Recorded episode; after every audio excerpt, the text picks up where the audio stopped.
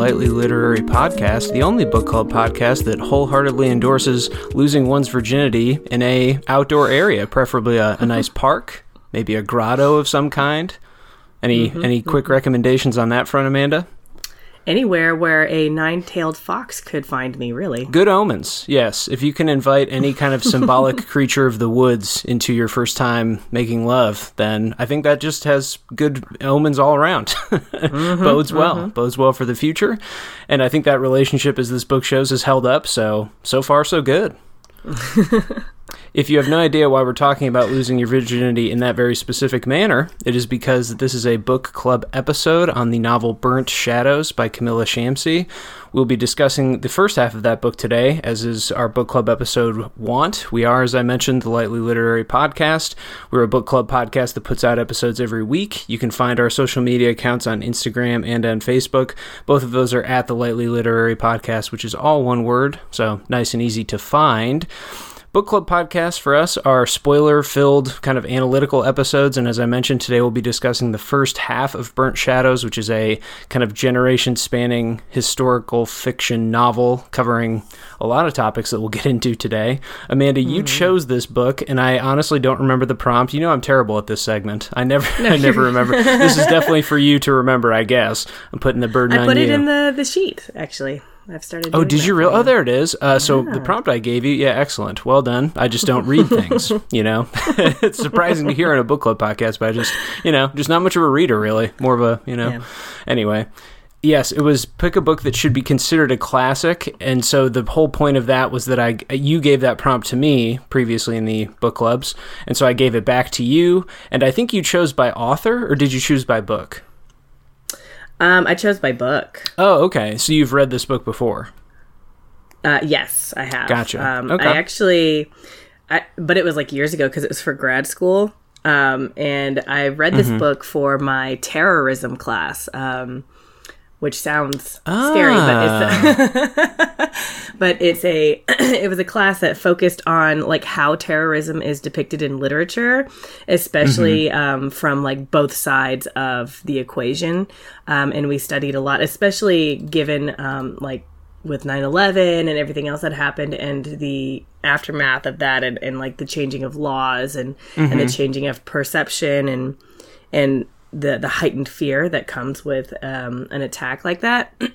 So we read several books, this one being one of them, in that class about that and how it kind of forms and like where it comes from and everything like that. And this book in particular stood out to me because I remember reading it and being just like in awe of how beautifully written it is. And even though it was like a class where there was a lot of the other books were sometimes hard to get through just because it could be so emotionally charged, a lot of the time really graphic, and even some of it like filled with a lot of hate speech and stuff.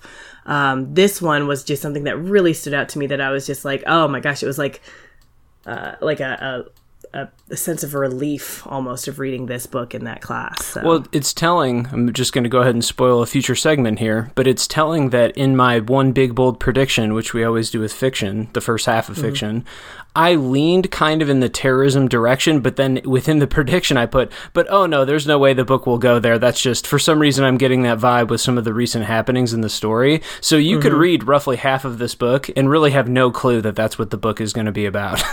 Right. Because I barely had an inkling, and I just thought, maybe I'll make that prediction. There are two in kind of the, 150s or 40s page-wise. There are two introductions that made me think, yeah, maybe this could head in that direction. But anyway, no certainties even yet. Then again, we have half the book to go. So that does make sense. Okay. And you're right. So far, it's really just a generation-spanning, roughly speaking, a romance story with some political backdrop, some kind of like civilization-defining moments in history and stuff. So it's definitely not a terrorism book yet or something. Right. Excellent. Well, let's dig into the analysis. We'll get to our segments now. As I mentioned, we will be spoiling and discussing analytically the first half of this book. What was the chapter count? Was it 1 through 17? 1 through, we finished 18, so next Next, we'll start on 19. For perfect, and I am now certain that I did not read that chapter then. I did 17, but that's fine. It's okay. That's fine. We definitely have more than enough to discuss, and so that's, yeah, I realized that actually when I was filling out the planning doc. Anyway, let's dig into our first segment, which will just be a simple fill-in-the-blank. You wrote the fill-in-the-blank this week, Amanda. This is just a little warm-up to get us talking about the story so far. Do you want to throw out the prompt that you made? Sure. If I were forced out of my country, whether it was by memories of horrors like Hiroko or actual banishment like Sajjad or feelings of otherness like Harry, I would probably find comfort living in blank. That I was trying to relate it back to the characters. So it's a tough one. My honest answer would have to be, I can have my introverted moments, and I think that for me it would have to be a country that's somewhat comfortable with English, because I think I'm pretty bad with second languages, or have been. I really struggled with second languages growing up, trying to study Spanish and stuff. And so I think that would not be good for me if I wound up in a place that had zero use for English, and it's just kind of like, well, here you go, buddy, tough shit, figure out a new language. I don't think that would be good for me. So socially, emotionally, I think that would just be a huge hurdle, though, do your best. So I opted for, and granted now English is kind of one of the great global languages, for better and worse. The history of imperialism has made that certain. So, I guess I could live a lot of places. I opted for any Scandinavian country, maybe, because at least they have kind of a full winter. I also like the seasons, to be honest. I don't think I could just end up in some tropical place, or, I don't want to live in Siberia either. But I think, so Scandinavian country, maybe. They also seem fairly stable, and politically I would understand, they have rough versions of democracy similar to what we have, so I feel like I could at least, I don't know, fit in societally. Japan was the other place that came to mind. I have always been intrigued by the northern island, Hokkaido, because it also has a pretty deep winter, and I don't know. I think climate... Japan is an interesting place, because I've always wanted to visit, and I'm intrigued by it. But I also know that I really get stressed out in mega cities. So, I could not live in Tokyo and would not want to at all. And so that would stress me out to no end. But that's why I'm like, Hokkaido, there's some, average-sized cities up there. It's not quite as dense or intensely populated. I don't think I'd feel so overwhelmed. But yeah, those would be probably my quick options. The language thing would be my biggest hope, because if I ended up in a place where it's like, you have zero use of English, figure it out, I think that would cause me immense stress. Yeah, that makes sense. Yeah, language especially is. That's why I think Hiroko is able to just bounce around as much as she can, because she's a polyglot. She can just pick up anything really quickly. If only all of us could do that. I know. What a talent. For me, I said, just like the other characters in the novel, I would choose a place where I have some kind of connection, whether it's family connection, friends, or a familiarity with the culture. So I would probably go with Korea, just because I have all of those aspects. So that would be probably just the easiest for me to kind of dive right in. I've also lived there before, so I would live in Seoul again. Just even though it's a ginormous city, the way that it's organized and stuff, you don't have to actually leave your neighborhood if you don't want to. Right.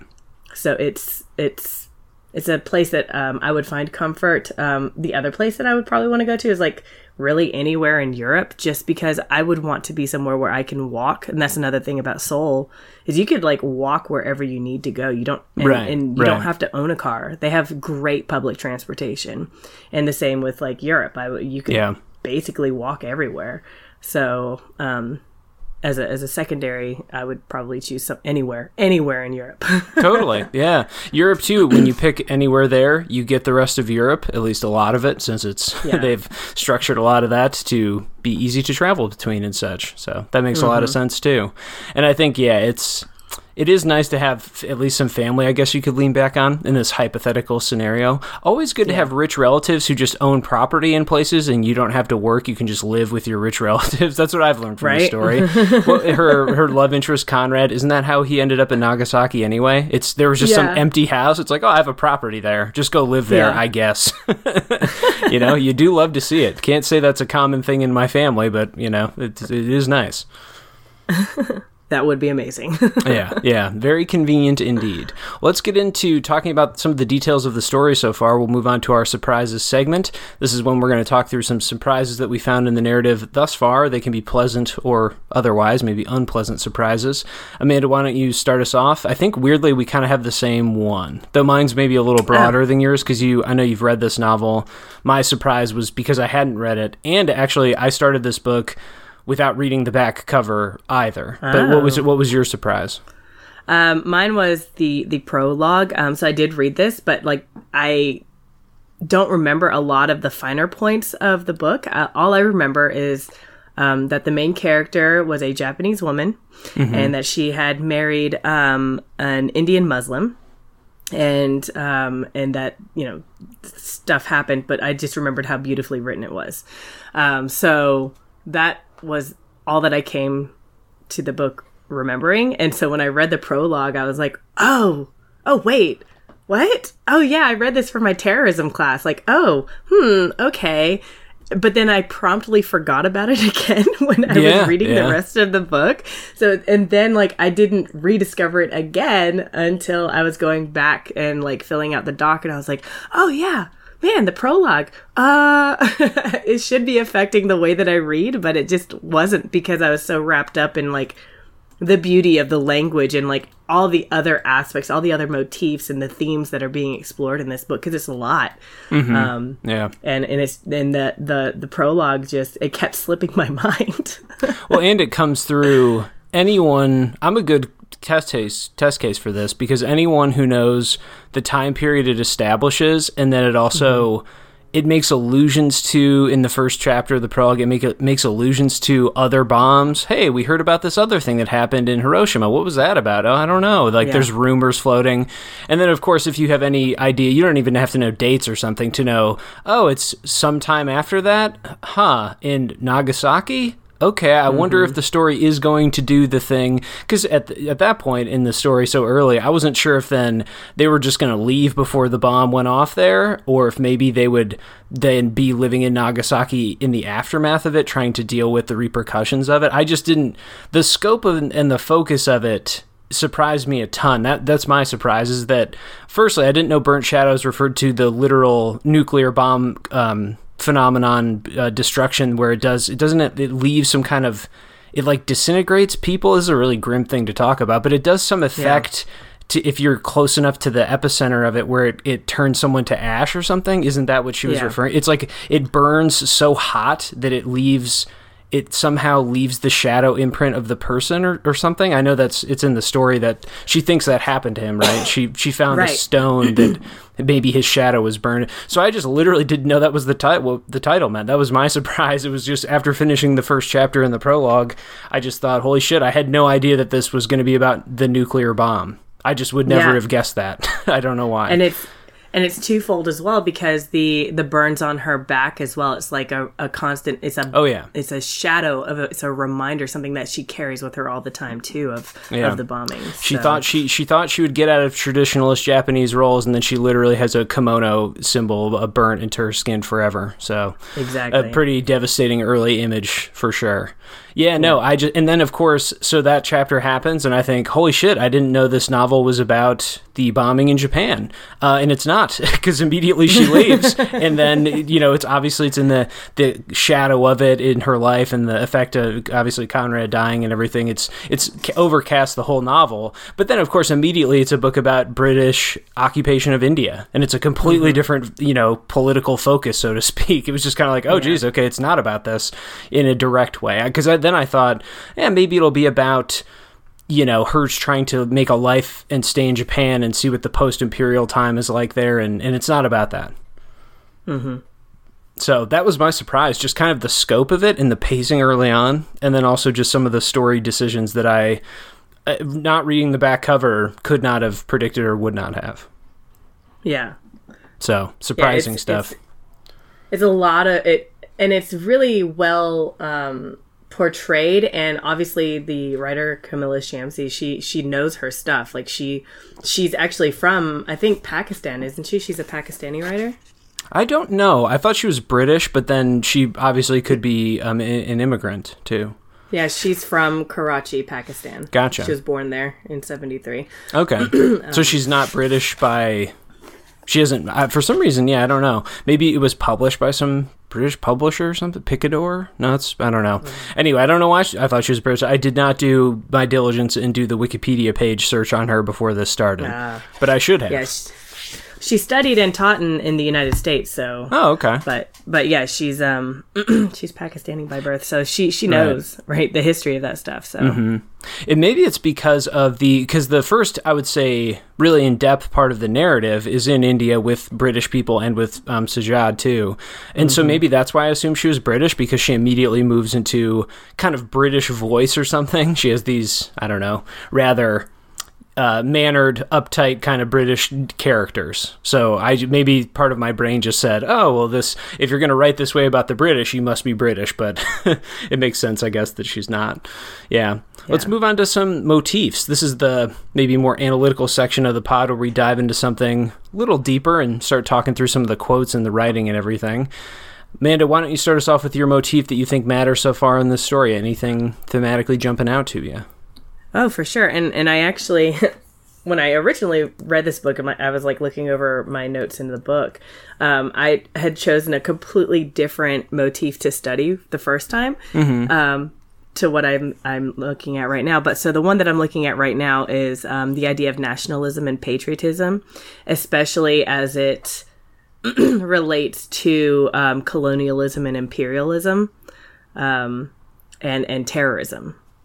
And so it seems like the examples that we see of patriotism and nationalism, it seems to lead to some really catastrophic consequences. So intense love for your country is good and pride for your country is good, except that it also leads to things like the bombing of Hiroshima and Nagasaki, where, and I have a quote from the novel on page 183, Hiroko is thinking back on it and she's remembering the Americans' reaction to that. And it says, in Tokyo 35 years ago, she had decided their snobbery was not of class, but of nation. The bomb saved American lives, end quote. Mm-hmm. So it's about the mixed feelings she has about Americans. She's like, she admires them for a lot of things, but she also really hates them for their attitude about the tragedy that she had to go through that the Americans did to her and to her country, right, and to her city.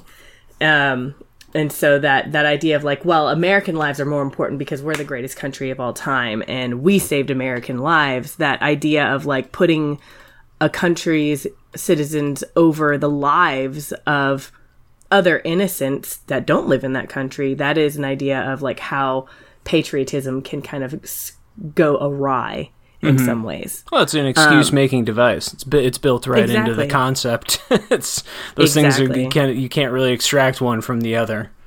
Mm-hmm. And then another example is England's occupation of India, especially as the British did not try to adapt to India's culture, instead trying to force their own culture onto the citizens of this foreign country. Mm-hmm. And so we can see that a lot with like James Burton. One of his major roles in this novel is just to be the symbol of imperialist England in India. Mm-hmm. Right. And all of his interactions they just showcase how he thinks he's superior in so many ways, but he doesn't see it that way. He just accepts it as it is and is like, why doesn't everybody just absolutely love us? Why are you guys like fighting against being more British and stuff. Yeah, and even Sajjad is susceptible to it. There's a scene, I didn't pull quotes for this, obviously, as it's your motif, but there's a scene where Sajjad finally pushes back on him and argues with him about some things, about India's occupation, about their attitudes. And the things that James says, he can't really... James is obviously trying to be very level-headed or seem very reasonable and logical and sensible. He talks about, the dangers of violence and mob mentality. I forget what the quotes are, but and even then Sajjad has a hard time like fully arguing to it. He can't quite commit to fully disagreeing with him. That's what, of course, makes him such a powerful kind of, you know, if you want to say like evil force or corrupting force or something. It's that he's not totally unreasonable or something, but also it's, I don't know. Yeah, he is a strange influence, obviously, in the book. Yeah, it's they're all, anybody who's not British is immediately put into like a servant's class. They cannot be seen as equals, which does really harms the idea of like their India's national pride, right? Like they don't have it, or they are struggling to build that when they're also being treated as though they are inferior.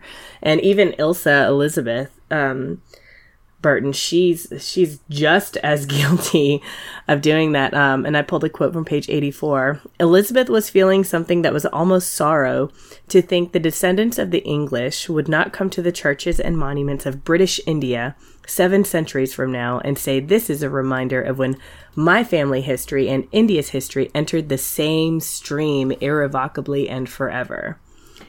So this is pretty telling of the mentality in that Elizabeth, she loves India for a lot of reasons. She thinks that it's beautiful. There's a lot of like memories there, especially of her child.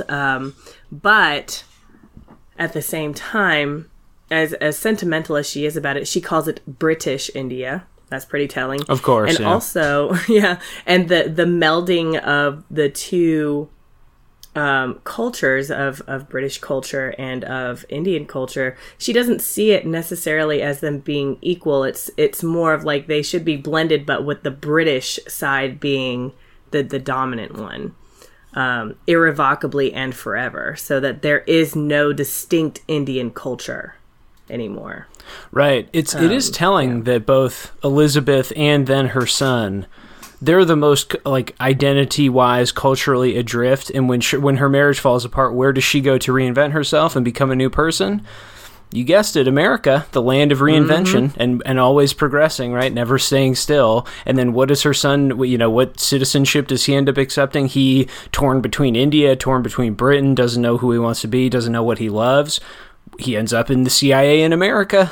And so, America so far has a strange role in the story too, because it's debatably one of the most influential forces pulling things, but also it's not made an appearance yet in the story. Except, the bomb is obviously a very brutal direct force, but it's not an American point of view. So, yep. And then moving on very, very quickly, there's the formation of the Pakistan of Pakistan amidst the riots that resulted in lots of murders, where you have like the Hindu community versus the Muslim community, and instead of just like living in harmony together, which they had done before British imperialism, they have to divide themselves after the British leave, and that destruction that happens. There, because they have pride in their own like faith and their own identities, like now it's like surging forward because the British aren't there to tamp it back down again. So there's that negative consequence. There's also with the formation of Pakistan and as a new country, they are still the country still creating its own identity and creating a sense of pride within its citizens. There is a quote from page 185 that says, Islamization was a word everyone recognized as a political tool of a dictator, and yet they still allowed their lives to be changed by it. She didn't worry for herself, but Raza was still so unformed that it troubled her to think what the confusion of a still-forming nation might do to him. So there's a warning there that, like, these new nations, if you politicize a religion like that, which, we can arguably see also in some groups in America where the Christianity is politicized as well. There's a lot of violence that's associated with that. And then in a lot of rules, regulations, laws eventually that stifle certain freedoms. So there's that's another example of the negative effect of nationalism or patriotism. And the final one that I have is proxy wars. Harry is part of the CIA, and he's part of the supply chain for weaponizing Afghanistan against Russia, and he does express some misgivings about what he's doing, but ultimately he just like goes with it because of this quote from page 181. He says, at the very root of Harry's determination to join the CIA at the height of the Cold War was the terror of nuclear war, the threat of which could only be eliminated by conclusively ending the battle between America and Russia. So there's some like hubris kind of going on there where like the only way we can get rid of nuclear threat is to end the war between these two big countries. It's like there are other ways that, you know, just because America and Russia stop fighting doesn't mean that all of a sudden there's not going to be nuclear threat from other countries. Like, that's just ridiculous. However, because of his fierce pride in being an American and calling America his home and kind of like proving his patriotism and his love for his adopted country, it's like he has to fall into these he has these ideals that he has to embrace fully in order to show that he is an American patriot. So like the idea of communism versus democracy here, it's almost like that also is based on your patriotic feeling rather than any like real philosophical thought that you have. So, which then leads to more wars, more proxy wars, more deaths, and other negative consequences. How do you read Sajjad in that sense in the story then? Because he maybe started the novel as the most patriotic character other than James, though James, it's almost, I don't know, it's all very demure with the British. You can't really tell how much he cares. He's just invested in his lifestyle and like, he obviously has his arguments about Britain's influence, but who knows what he really believes or something, or to the extent of it. He just seems like he wants to lead a gentleman's lifestyle more than anything else. You know, I don't know if he's going to put his life on the line for the Queen, so to speak. But so Sajjad was, of course, the most passionate about living in Delhi. I think that is what Dili refers to. They just have a different pronunciation. Is that right? Or is Dili a place I just don't know about? I thought that Dili was like a, because remember there's the scene where he's riding his bicycle and he's looking up at the sky and trying to see where the demarcation is between Delhi and Dili. Gotcha. So I thought of Dili as either like a suburb of Delhi or as like a neighborhood next to Delhi. Yeah. They intertwine them or exchange those enough to that I just kind of conflated. But I think that's right. A different neighborhood or section or something. But he's the most passionate. He's obviously the most devastated when he's forced to move to Pakistan and everything. So it's, how do you read him then? Because there was a quote recently in one of the newer or later chapters about he's speaking really effusively about Karachi, where they had to relocate, and they make it, or I think it's Harry makes a joke about, I thought Dili was your whole entity. I thought it was your whole person, right? Your poetic soul. And he kind of just remarks like, well, that will always be the case, but I've moved on, or I believe he calls it the Pakistani resignation. He's just sort of resigned to live somewhere else. So how do you interpret his character then? Do you find him to be a nationalist of some kind? His was pride in specifically his culture, his history, his personal history, more so than just like the idea of being, of coming from a location, India. His was related to family specifically. And so I think that his loyalties was always to family more so than to country. Or to his personal identity is his family, which is why with Hiroko and with Raza, everything, his whole pride is his son. He keeps calling him my prince. His whole source of pride is his wife as well. So I think he escapes that idea of like patriotism and nationalism because he is a family man. He is the family. Yeah, that makes sense. And it's their relationship obviously started with such an intensity and unexpected because he was supposed to have an arranged marriage and it wasn't working out. So, yeah, he's an interesting one too because of how traditional he is in that sense of admiring his culture's past and kind of adhering to its history or really loving it, trying to embrace it, but then also doing extremely aggressively non-traditional things like marrying a foreigner and then moving to a new place. I mean, being forced to move, he didn't want to go, but, and just being, willing to uproot his life and everything. So yeah, my motif is similar, but I have just phrased it in a different way. And now, you having started the podcast by talking about the terrorism lens, again, I made a prediction related to it, but now, of course, I'm seeing the novel in all these ways and thinking, yeah, I can totally see how this novel is building to that, or how it's going to end up in that conflict or something. But anyway, my motif is, I said the unexplored sins of the West, but I got to rephrase this maybe. I don't mean unexplored like fiction or culture has not explored things like the nuclear bombs or invasions or colonialism or because it has. I just mean that the perspective of this book is not Western, or it's the characters aren't. And so it's just doing it. It's the underside of the rock or something. I'm not sure what the metaphor is I'm going for, but it's just presenting a point of view that is not Western. Though the voice in the writing debatably is, but anyway, it is in English after all. And so it's exploring the sins of those and kind of the rippling after effects of those things. It's also clear it's going multi-generational at this point, so it's really going to do a long tail exploration of certain tragedies and horrible events and deeds, and then it's going to see how those things ripple throughout history. It starts pretty early with this, obviously, and there's kind of a... Especially for Hiroko, who we haven't talked about as much as other characters so far, maybe, even though she is the main character, wouldn't you say? Right? Yeah. So anyway, on page 16, there is a quick influence. She is, of course, attempting to be a modern woman in a very traditional Japan that was the Imperial Japan societally. Anyway, the structure of it was quite traditional, especially with gender roles and such. But on page 16, it talks about she's thinking, it says, this is not how she imagined 21. She has to like work in a factory making bombs or something. Instead, she imagined Tokyo, Hiroko Tanaka in the big city, wearing dresses, leaving lipstick marks on wine glasses and jazz clubs, her hair cut just below the ear, single-handedly resurrecting the lifestyle of the modern girl of the 20s whose spirit had lived on in Sartura through the 30s. I'm not sure what that is. I mispronounced that word, I'm sure.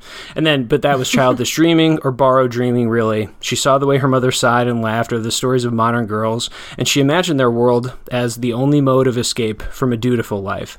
So she has the biggest sense of wanting to escape. Those are clearly Western influences in the culture, in the music, in the way women dressed. It's roaring 20s visions, right? Smoking cigarettes and drinking wine at jazz clubs and everything. And in the same chapter, then, maybe part of what makes the first section so brutal is, of course, then the West comes in a horrific way and drops the atomic bomb where she lives. And so we get a scene like on page 28. It talks about how the kimono fell off her shoulders, but it does not touch the ground. Something keeps it attached to her. How strange, she thinks, as she idly knots the sleeves of the kimono around her body just below her breasts. She walks out the window, of which she tried to catch a glimpse of Conrad as he walked away, and looks down the slope, searching for clues. Houses, trees, people gathering outside, asking each other questions, people shaking their heads and sniffing the air. And then later on the page, so much for her to learn. The touch of dead flesh, the smell. She has just located where the acrid smell comes from of dead flesh. The sound of fire. Who knew fire roared so angrily and ran so quickly? It is running up the slopes now. Soon it will catch her. Just not just her back, but all of her will be Urakami Valley. Diamond from carbon. She briefly imagines herself a diamond. All of Nagasaki a diamond, cutting open the earth, falling through to hell. So you get this hell imagery, demonic burning, apocalyptic imagery too, and it's in the same section, basically the same chapter, which I think her character starting the book off in that way, kind of having these desires, maybe not wanting to live in Japan or be part of the, I don't know, societal structure. She obviously wants to marry a foreigner. She's kind of in love with Conrad, and that's definitely non-traditional. She's suspected throughout town. People don't like her. Her father was a freewheeling artist, right? Wasn't that his vibe? Yeah. Just kind of not a total imperialist, right? Wasn't on board with the nationalist sentiment. But then immediately, of course, America intervenes and destroys her life, basically, at least for a time. So I thought that was one of the themes that popped right away. And I remember you said that scene struck you even on a rereading. Yeah, it did. And I was just thinking too while you were reading your quotes, like, man, in both Nagasaki and in Karachi, there's the Western influence of modernity. So we have Nagasaki with the promise of like, oh, the modern woman means not a dutiful woman, it means escape from the duties of your life there. And then Raza's whole obsession in Karachi in Pakistan he's obsessed with like Western electronics Western media. Right. Right. And so the it's almost, and I find it interesting too, compared to the British chapters, in that they also, with imperialism, they were trying to assert their own culture over Indian culture, right? And so they were introduced cricket and other things. Yeah. And so like the first line of attack is like cultural inundation and making it seem cool. And then there's like the physical meddling part, which would be like when India actually like was occupied by England, and then also for Nagasaki, the actual bombings, the mm-hmm. American influence there, and then America stationing themselves there. And then in Pakistan, we have yet to see in the novel, but we can kind of see historically what's going to happen next. So and you see it. So the other places this motif shows up, there's so many obvious ones that this is, I guess, why I chose it. But much of the second section is about Britain's, occupation of India, the effects of that, British opinions about what that project was for and why they were doing it. Mm-hmm. And then, of course, the rush to partition, part of the kind of mistake or sin of that being, so the American sin initially is literal destruction and killing and the after effects of something they couldn't even fully understand when they did it. Then, of course, the British one is kind of just rushing to get this shameful time behind them in a way, trying to, in their own mannered way, leave this all in the past. Oh, wasn't that quite a time we had in India? Okay, we're moving, the empire's shrinking. Let's close it up and, get out of there. And then there's also, you can just tell in their attitudes. And again, maybe this is why I thought Shamsie was British or something, because of a paragraph like this on 109. This is about Elizabeth and James. There was no one moment at which things went wrong, just a steady accumulation of hurt and misunderstanding. There are arguments about how to raise Henry, about James's professional life, about Elizabeth's manner of inhabiting the social role of Mrs. Burton, about the food she served at parties, about when to leave for Missouri, about whether or not to send Henry to boarding school, about how far from the boundary wall to plant a certain tree, and all of these could have been minor arguments but weren't. Time moved them apart from each other. That was the best explanation Sajjad had. So that's his perspective on their relationship, and in a strange way, what's the word, synecdoche, when a small thing represents the whole thing.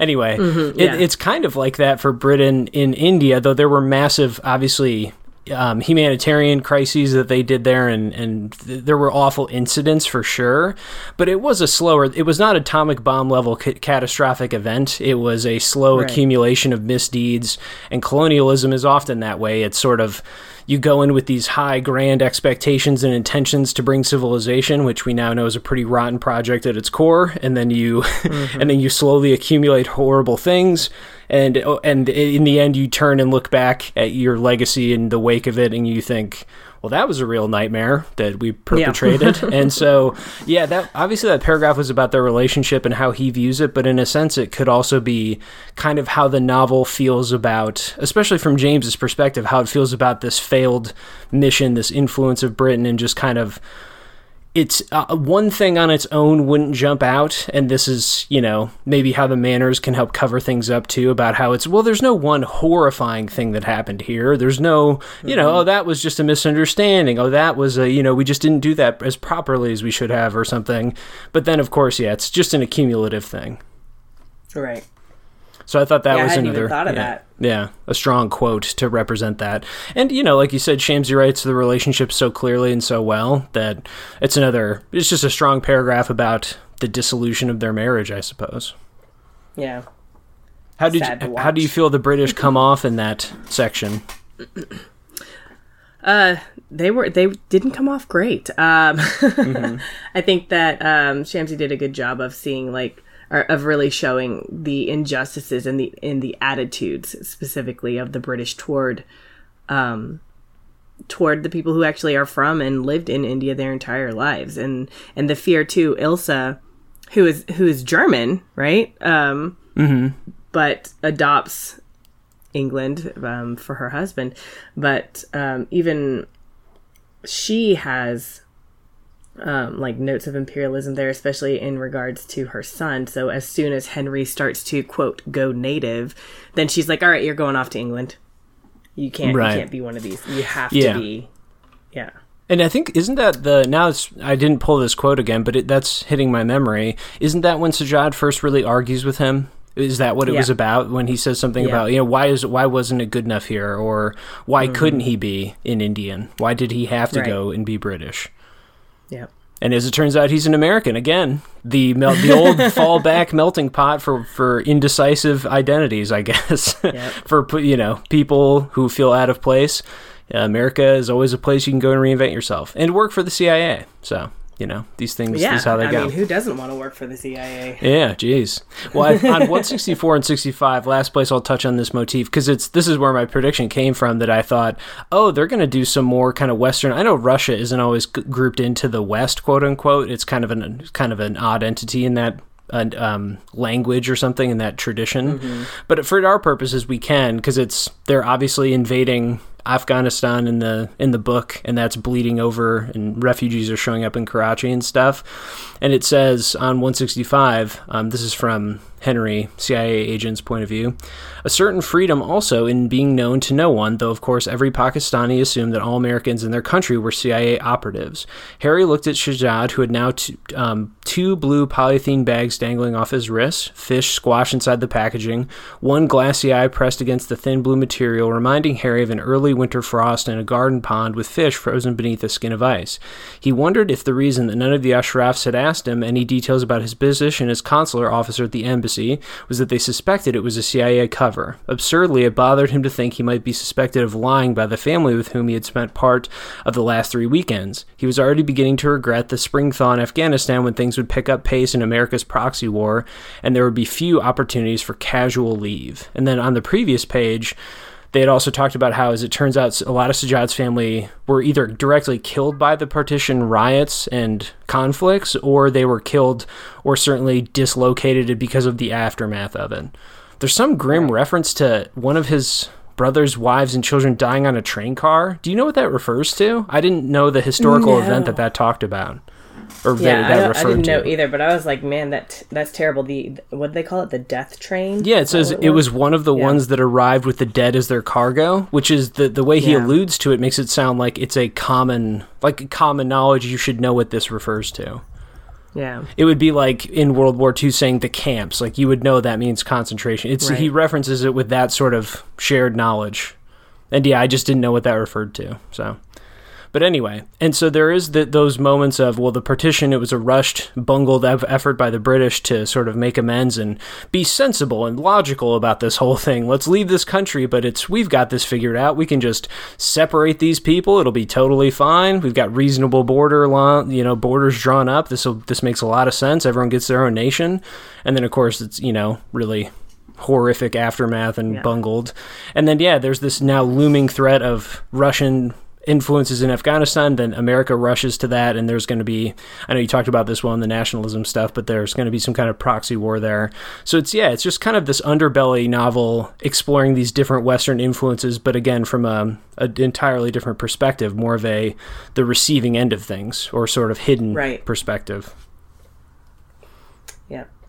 Cool. Any other thoughts on motifs that you've noticed? There are tons we didn't touch on, of course. Language is a common one, could have been chosen. Even love, because everyone in the story is in some kind of romance, you know?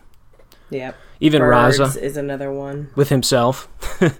Yeah, that's true, yeah. I didn't think of birds. I didn't... Hit me with something. Was there some kind of symbolic moment with it? Well, obviously, except for she has the burn marks on her, the kimono birds. But was there another moment in the garden, maybe, when they had sex? There's actually, she keeps being compared to different types of birds. Oh, okay. Mm-hmm. That makes sense.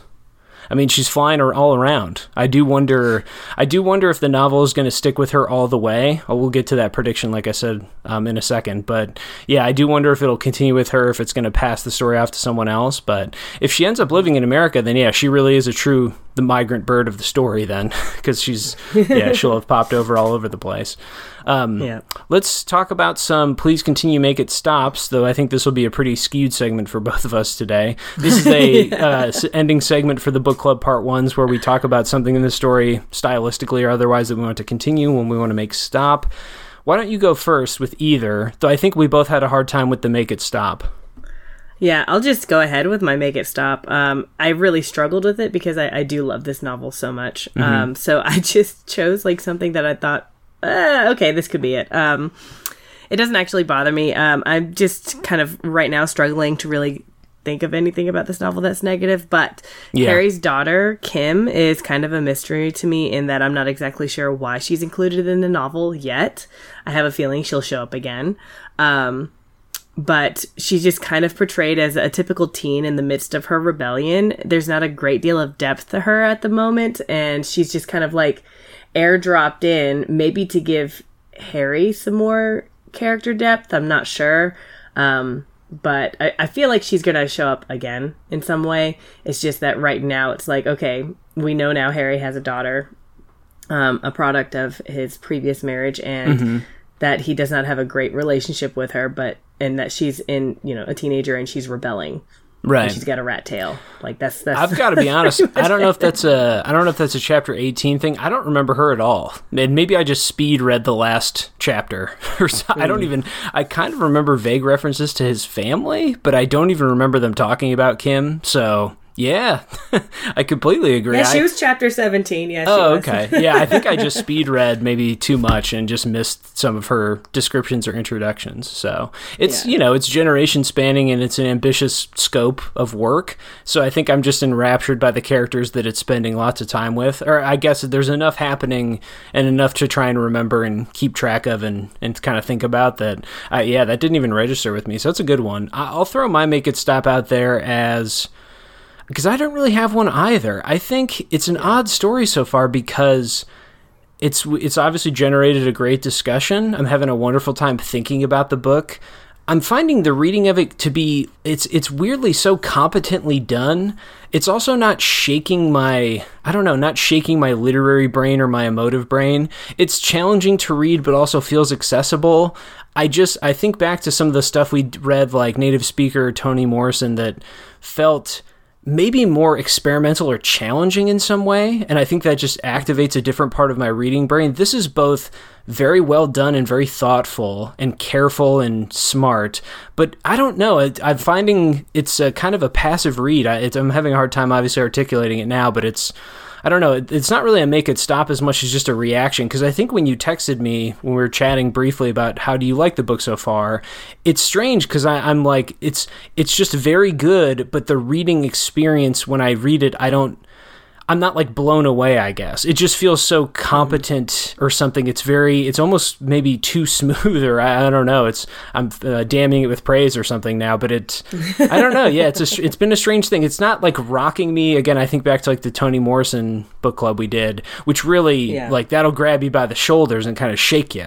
And this one is just a much more, maybe that's again why I feel like it's British. It does feel just a touch more reserved with its characters' observations. It feels the relationships are so well articulated and smoothly rolled out that it's, even with Raza, who you can see some simmering issues and some boiling rage and stuff, even that doesn't feel... There isn't a shock to it, right? The most shocking part of this book for sure is the opening scene with the bomb. And then since then, it's been a pretty... relationship-heavy, kind of thoughtful-paced thing. So I don't know, but I don't want it to stop. I guess I just wanted to point out that when you texted me, I think my response was like, yeah, it's good, even though I can say objectively the writing is pretty excellent, and it's just a great novel so far. But it is not kind of like rocking my world. And not every book should. Yeah. This is just a really great novel, so... Yeah. But that's, I'm not even sure what the Make It Stop would be there. That's just my reaction to it. It's because I don't really have one. It's every character moment, every sentence that opts for description. Maybe she relies on repetition a little much. I know one of the paragraphs I read, she does like to do the opening of the sentence repetition sometimes. And I think she allows herself those moments to lean in and really dive into some images and things. And maybe she relies on that a little too much, but it's not bothersome. And it's definitely not to the point of, it's not making her style, she doesn't have a hampered or hampering style or something. So, but yeah, are you finding the moment-to-moment reading to be easy? Is it challenging? Do you reread a lot? I don't. It's a very easy read, and it's engaging. It's very engaging for me. I want to see what's happening next. Even though I've read this before, I'm still like, oh. This is great, and I just love her writing style. So I can see what you mean about it not being... Sometimes with, like, experimental works where an author is, like, still kind of... Like with Native Speaker and with the Toni Morrison one, The Bluest Eye, that we read, they're both the first novels as well. Yeah, that is true. So they're still kind of finding their authorial voice there.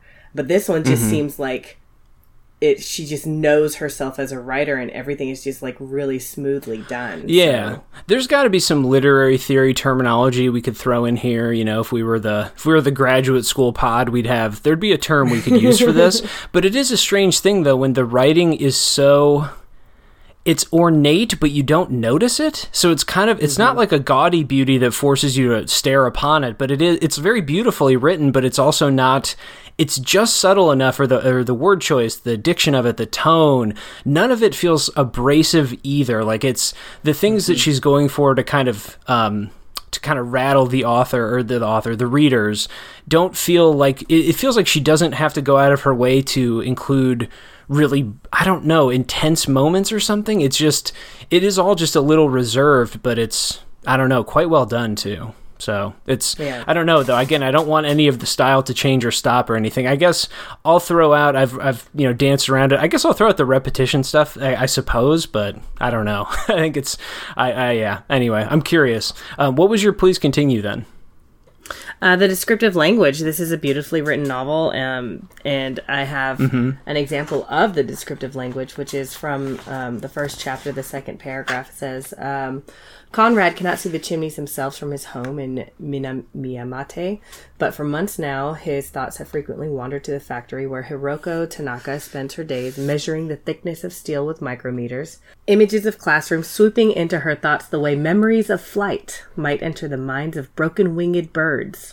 That morning, though, as Conrad slides open the doors that form the front and back of his small wooden caretaker's house and looks in the direction of the smoke, he makes no attempt to imagine the scene unfolding warily on the factory floor. Anyway, the rest of the paragraph goes on to kind of to describe the scenery there, and it's just really beautiful. Yeah, no, totally, and it's... it does come in, the novel, with such an intense, memorable prologue / just the entire part in Japan, that I don't know if any of the rest of it has, quote-unquote, lived up to that moment, but I think I was just reading it in a heightened way, and she allowed herself a little bit more intensity because the situation demanded it, obviously, the graphic nature of the event, and just, but there were other scenes that felt so well described. There's some moments when they're in India and they go visit some gardens, and there's also the scene, what about, we're coming off of, at least I recently edited and we put up the "you can't keep a good woman down" parts. How did you find the sex scene? We just don't come upon them that often in the podcast. We've got to latch onto the ones we get. I thought it was another one that was actually a case where the repetition, I thought, was kind of, maybe it went on a little too heavy-handedly or something. Do you remember that scene when it's kind of, it was sort of like by the, one of the characters is wondering where they are, and it's kind of like by the 15th time he wondered, by the 8th, and I just, it wasn't a great style moment for me. But anyway, how did you read that scene? Did you enjoy it?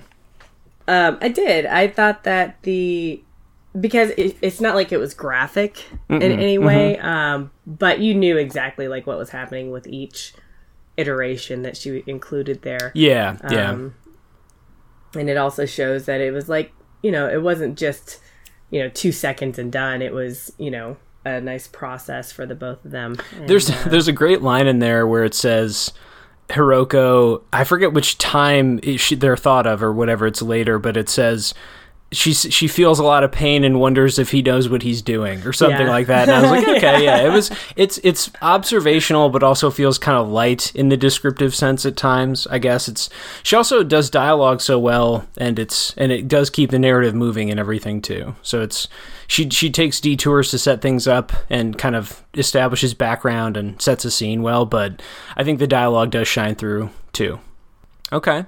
My please continue. Though my make it stop was really non-committal, but I did put a please continue that actually, if you'd have asked me this maybe halfway through part one or the first half, I would have said this was my make it stop, but now I'm just in the time jumps. I'm in now. I think the first couple of times Obviously, there's different sections, which are just entirely different decades. So it's, we meet Hiroko and Sajjad when they fall in love and get married, and then they're 60 years old. So it's that, it makes sense to me because it's so massive that it's clear that she just wants to write about a completely different stage of life, a completely different emotional time, a relationship time. That project makes sense to me. But even within the sections, though, there are weeks. I mean, for example, in the most recent one, we see Raza fail his exam, and then all of a sudden he's failed it again, and it's been weeks since the second time, which was, I think, supposed to be like a couple months. So there are these moments when she's taking liberties to move the story ahead.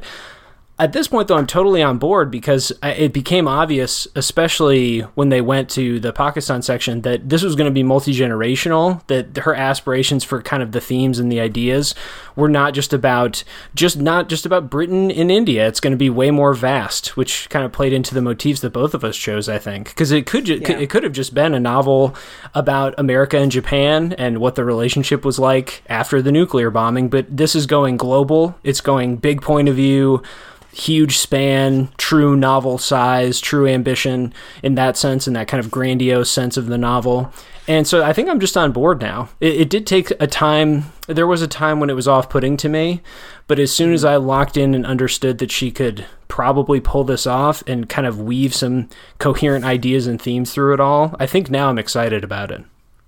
Yeah, the scope of the novel would be daunting for, I think, a lot of writers, but she does it so wonderfully and she organizes it so well, I think, because she carefully chose her motifs and her themes, that it's not disjointing to read. Yeah. Yeah. And even after chapter one, if you would have asked me to predict, what is this a novel about? There's no way I could have predicted a couple of the its thematic interests and even just the plot of it and the time it would take up and everything. But, I think now it's for the better. Now it's almost the thing I'm most curious about. Like, who does the story end with? Which character? Is it going to be Raza's kids even? Like, it could be, it could be Raza's son or daughter or something. Like, who knows what the scope of it will be by the end, which is also why I mentioned earlier, alluded to it.